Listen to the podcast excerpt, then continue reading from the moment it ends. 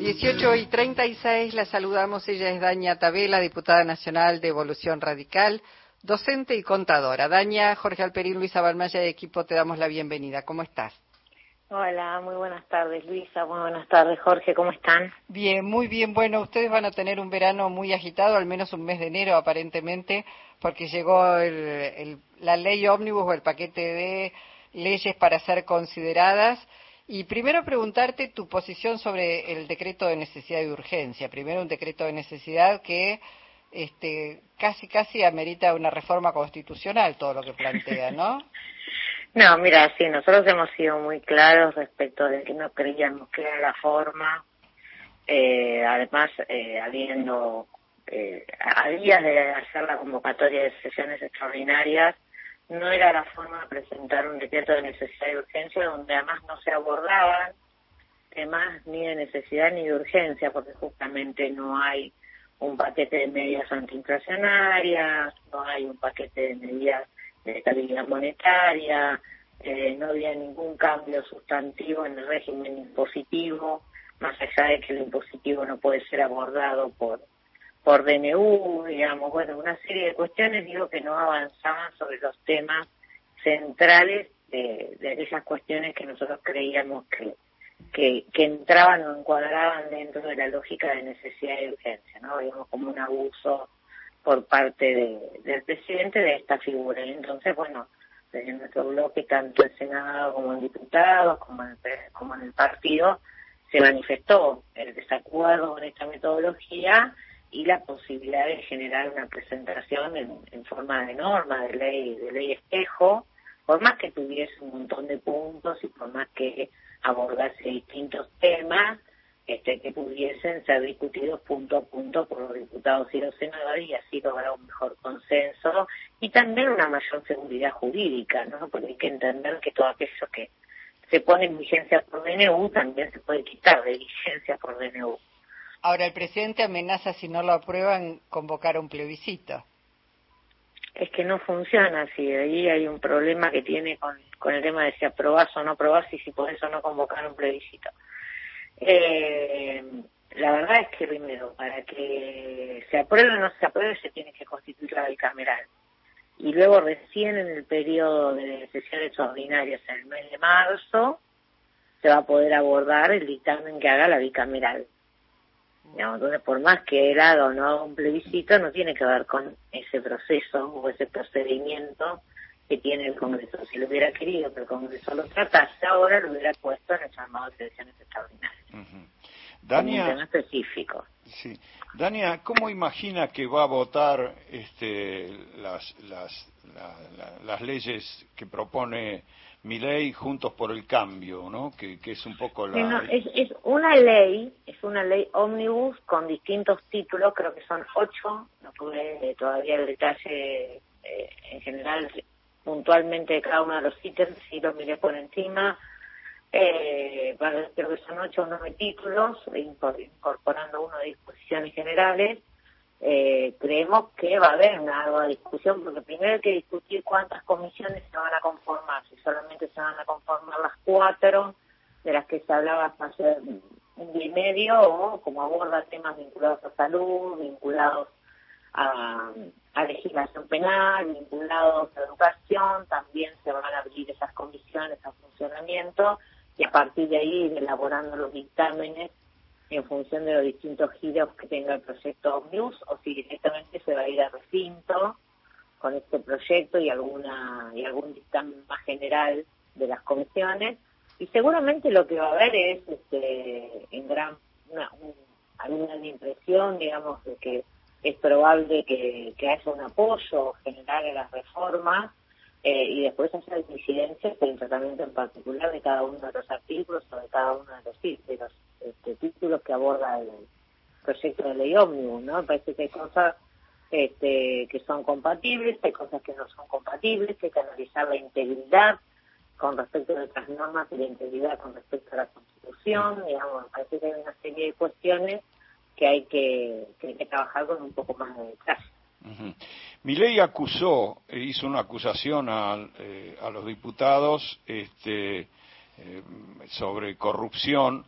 Lo que hace pensar que la relación que va a tener con, con la cámara con la cámara baja con la oposición no no parece que vaya a ser la mejor no mira la verdad que si alguien que estuvo formando parte del cuerpo hasta hace menos de 15 días tiene una mirada así de sus padres y, con quien se ha desempeñado durante estos casi dos años en, ese mismo rol tiene que efectivamente ir a la justicia, creo que lo manifestaba algún diputado o alguna diputada, hacer la denuncia correspondiente.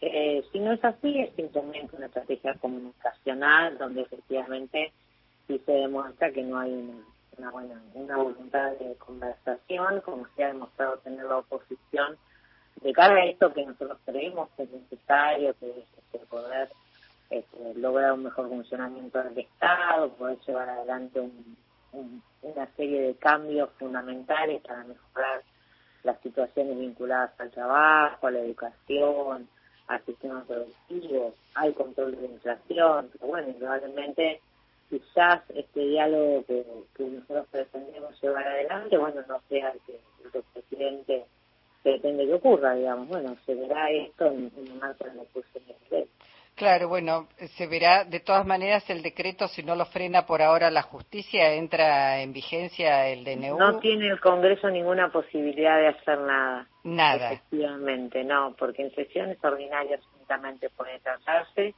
Este, sí se puede constituir la bicameral, pero obviamente la presidencia tanto del Senado como del diputado se corresponden eh, ustedes saben que por un tema de usos y costumbres en Argentina le corresponden al oficialismo y bueno, son este, el presidente de diputados y eh, la presidenta del Senado, la vicepresidenta, quien debe convocar a la constituir y convocar a la bicameral para que justamente se hacer el DNU. Mm.